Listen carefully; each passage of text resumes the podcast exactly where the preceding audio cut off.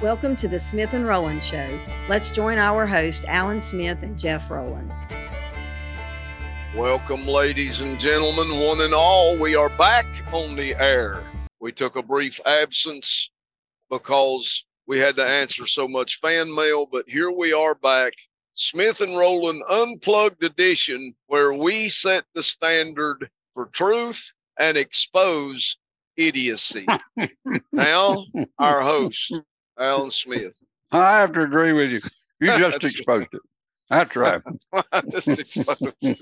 That's right. I'll own it too, boy. I'll own it. A heartbeat. Yes, sir. great job. Yeah. Well, how you doing? Yes, there, sir. Yes, sir, Brother Smith. I'm doing fine. Hope you are. Hope you're well and happy and the farm's running off without a hitch. I am. or may, I, I uh, maybe should say with a hitch. I don't know. it's running off without a hitch. Both good.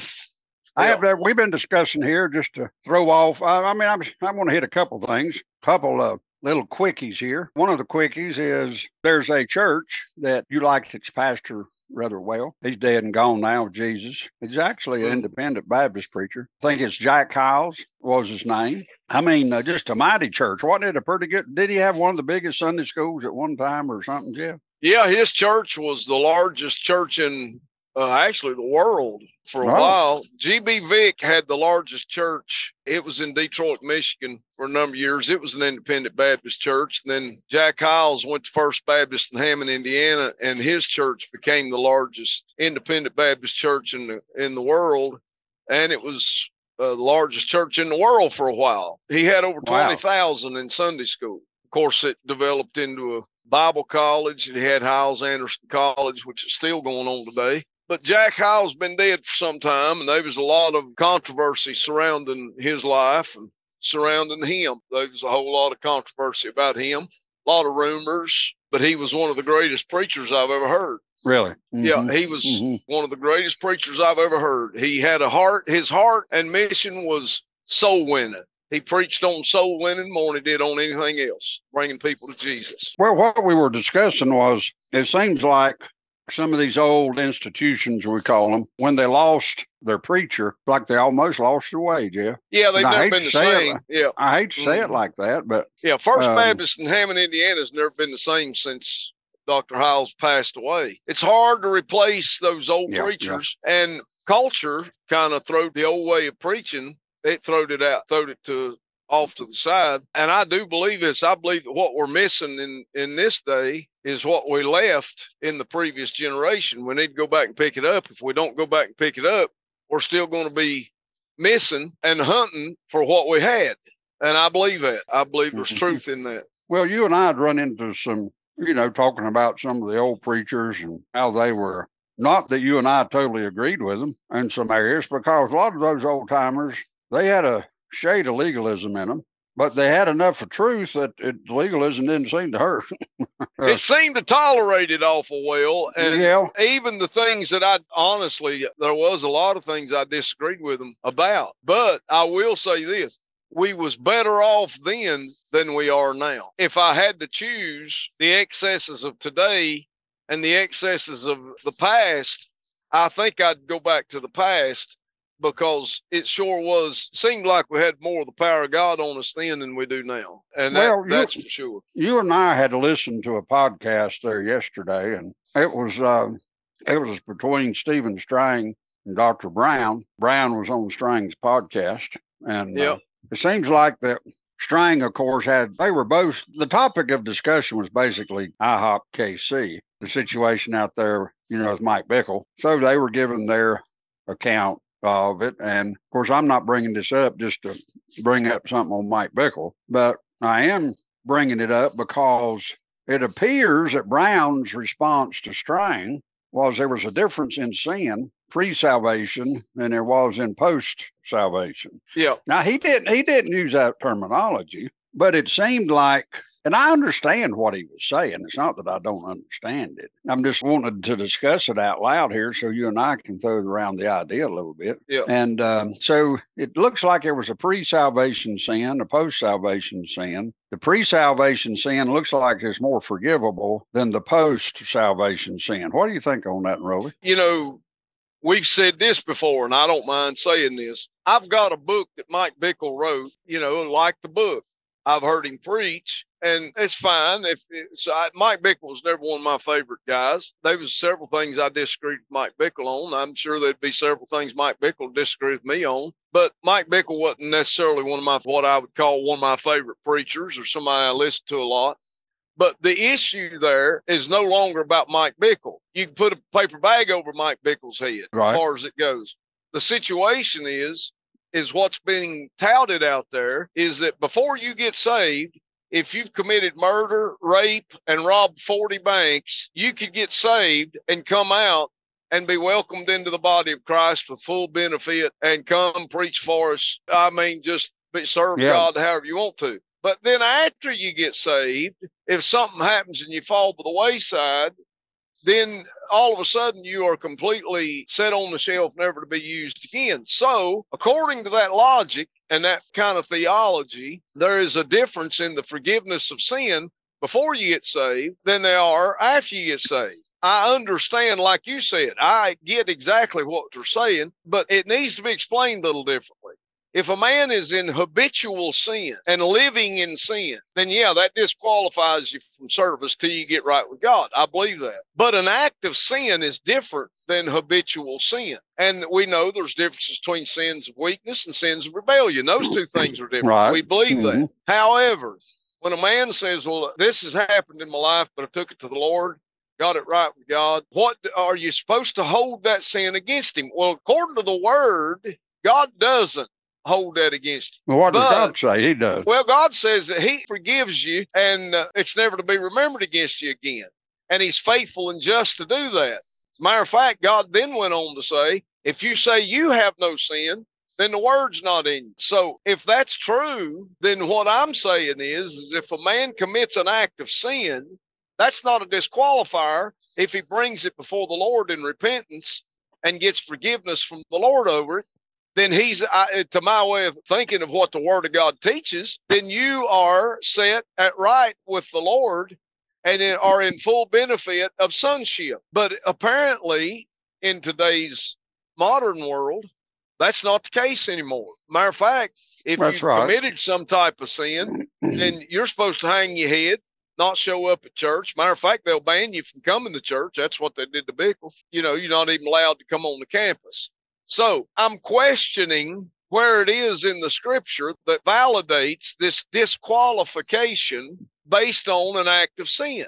Now we're talking about acts of sin. We're not talking about habitual lifestyle of sin. You know what I mean? Oh yeah, yeah. Well, I mean, the consequences are definitely different. And, Uh, and, you know, and you- can I just put this in because I want you to comment on this too? It appears as though there are earthly consequences and then there are heavenly consequences, but because we're living on earth, we have placed earthly consequences in a different way than heavenly consequences. That seems to be the case. Well, it does, but still causes some confusion because we're praying on earth as it is in heaven. That's right. That's exactly Well, right. If I'm praying on earth as it is in heaven, it would appear that I need to approach you from a heavenly perspective and not an earthly one. Now, That's exactly I'm with right. you, Jeff. I mean, we're not saying that you got to have reason and all that we're saying, and you and I understand that.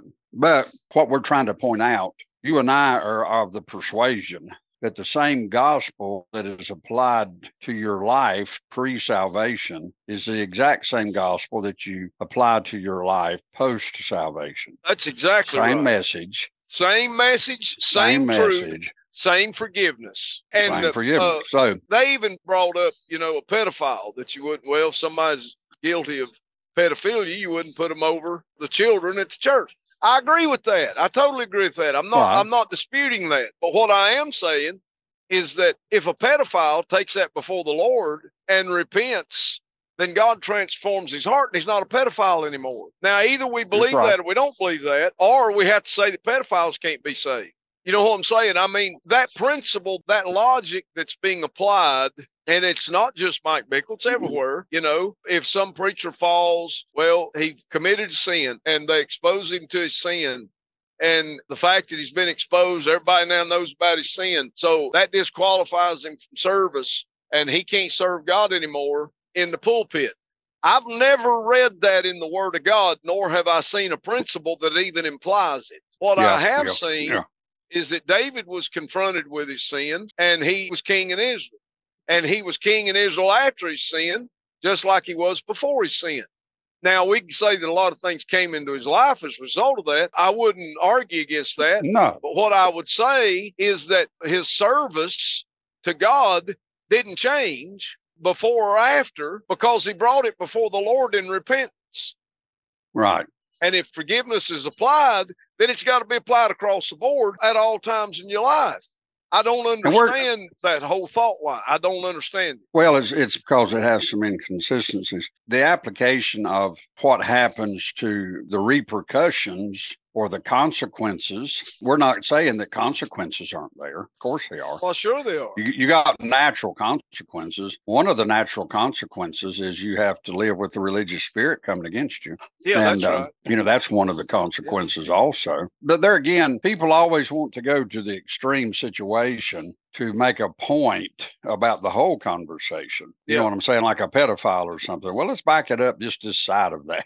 You know Yeah, yeah, that's right. Somebody- That's right. committed adultery or or you got a trans person or homosexuality or or Mm. uh, whatever i know quite a few situations where people have denounced homosexuality they still have to manage that sin potential of sin in their life of homo same self attraction you know same sex attraction and so but they still have to deal with it just like a, an alcoholic has to deal with alcohol drug addict, drugs, what it's not that we don't have to manage the weaknesses in our lives. It's not that to be set, we think being set free is that you don't have the temptation anymore, right? Mhm. That's what we think set free. That's But I mean, that's uh, right. That's that- what people that's, think. that's our concept.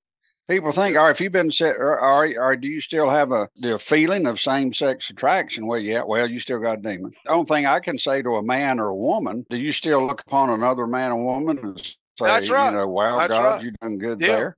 Yeah, uh, you know, right. so do you do that? You know, I heard a pastor, uh, in all honesty, I mean, I thought he, I'd rather he hadn't said it, but he did. He said he was in the pulpit. He's trying to make a point about sin. He said he's been in the pulpit before, seen a gorgeous lady in the congregation and have a fleeting thought right then in the middle of his sermon he shouldn't have had. He was that vulnerable. He said, I'm being very vulnerable. I'm just telling you, here, here's how it works. Did I cast it down? Yes. He said, Was it trying to mess me up my preaching? Yeah, of course it was. Yeah. But to say it's not going to come against me, he said, "What planet do you live on?" And yeah, that and that should was he his be point. disqualified? You're right, he, and he makes yeah. a good point.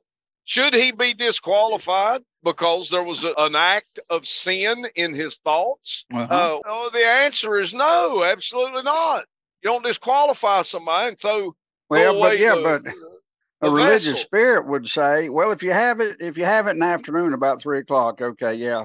That's not Yeah, so bad. right. But if you but if you do it in the pulpit, bless God, you need to be thrown out Yeah. of there And I'll just tell you Yeah, that. that's right. Yeah, That's what the religious spirit says to it. And I know you and I are because you see when you when you get down to this stuff, you and I have always put together an army for God, Jeff, but it's been a ragtag crowd, hasn't it? I Oh, mean, they got yeah. spiritual arms missing and legs and feet. that's and, right. That's right. And spiritually speaking, half their heads been blowed off. We've always put together just a ragtag army. And if we started calling everybody because they had a few disabilities, spiritual disabilities, I'm calling. But nonetheless, I'm not saying they glory in those disabilities. They repent and No, say, I've got a disability. right. I mean, what's the difference in a homosexual saying, listen, I am not living in sin, but I have a disability? Yeah, right. I mean, Yeah. I mean, come on. I mean, I Ain't a bit of difference. you need need to hand out the handicap thing to hang on your mirror when you come in church. I got a right. disability. So I'm I'm I'm just saying I hear what those I hear what Brown's saying. I, I get it. I mean, I really do. I get what he's saying. But it's hard to say what he's saying and not look like you're holier than thou. I'm sorry. Jay. Well, listen, it's Yeah. hard to say what he's you know saying. what I'm saying? and- and- And- yeah, it's hard to and say I, what he's I like saying. Brown. be I like right. a lot of his article. He's not even right in it. I, I, don't think that's where you get is. crossed up. Yeah. What he's You're doing either is you're either forgiven or you're not. that's the point. You can't apply it one way to a lost man and then try to apply it a different way to somebody that's that's been saved. It don't work.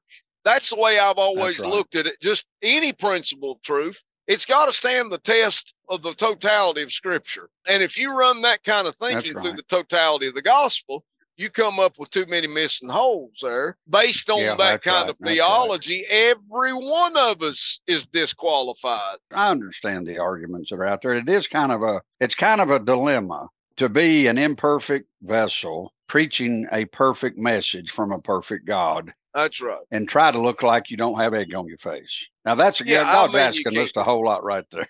That you can't do it. You just you slap can't- can't, do it. You can't, we're can't all do it. going to look like a little bit of an idiot, including Brown That's and right. Strang and me and That's you. and- exactly yeah, right. we- but the I truth mean- of the matter is, is if we're going to preach this gospel, then we got to live by this gospel. That's right. that's and right. living by this gospel includes the fact that humans don't have the right to disqualify somebody that God has qualified. Okay. now, if we've go. got a problem with it, we got to take that up with God, not with each other.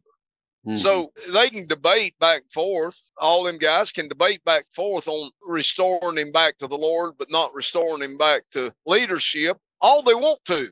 But the truth of the matter is, they're not the ones put him in leadership. Now, Yeah, if yeah. you're going to say he's disqualified, then you've got to also say he was never called. Start with. Yeah. But Well, I'm- if he you was ever called, then God's the one that's, that does the qualifying. Well, I can tell you right now, he is called, and I'll tell you why. Because the devil tried to destroy him. That's proof right there That's- that he's called. That's exactly and not only, right. I'll tell you another way you'll know he's called. They'll never replace Mike Bickle in his preaching and teaching. No, they won't. That's exactly Never- right. They'll never, never be- and it don't never- matter. It'll never be the I don't care. It'll never be the same. Now, I'm not taking up for if he sinned. I'm not, which I still don't know about all that, but I'm not taking up for any of us to sin. But I Right. will say he has been called. I've heard people say, well, it's that whole movement's not of God. Wow. Boy. Yeah, I, that's- I, that's I just duck on that one. That's, That's just, just stupid. stupid. Somebody's That's lost their brain when they go that Yeah. far. and I, uh, yeah, I think crazy. he's called. If he's fallen, he's fallen. But to, uh, the only thing I can tell you, the proof that he was called of God is, I know the saying everybody's replaceable. Well, I don't agree with that. I don't think there'll be another Mike Bickle at IHOPper that can replace it. Now, I'll be glad to to be stand corrected. That'd be wonderful. Be Yeah. wonderful. Well, to be stand I, here, but- if I can just say this much, Alan, if we are fearfully and wonderfully made, and we are a masterpiece of God's creation, each individual is unique. If all of that's true, there can never be another Mike Bickle to fulfill the destiny that he has. That's right. So That's right. he may put somebody else in there, and they may do something different. And I That's pray right. that they do. I Yeah, pray to right. God that they do. But they'll never do what Mike Bickle could have done, should have done, right. and would have done if humans took their hands off of the right. situation. Now, because they've laid their hands on the situation, there'll be consequences to their life as well. And God help us all Yeah. uh, when God we do us all. that. But that's exactly what happens when we judge one another based on our sin, don't apply the gospel to it. All right, Mr. Rowland, we have run out of time this morning, Oh, and you keep that truck on the between the white lines. And the outset here, we think a lot of Strang and of, of Brown, Dr. Brown. We honor their opinion on the subject and the topic, but in light of us honoring them, we got one too. But we do bless them, and glad they're on the team of God. All right, Yeah. Rolly, be careful, buddy. All right, see you. Uh-huh, bye bye. Thank you for joining today's Smith and Rowland Show. You can check out our website at kingdompropheticsociety.org and our daily unplugged podcast at smithandrolandshow.podbean.com. You can also join us on Amazon, Apple, or Spotify.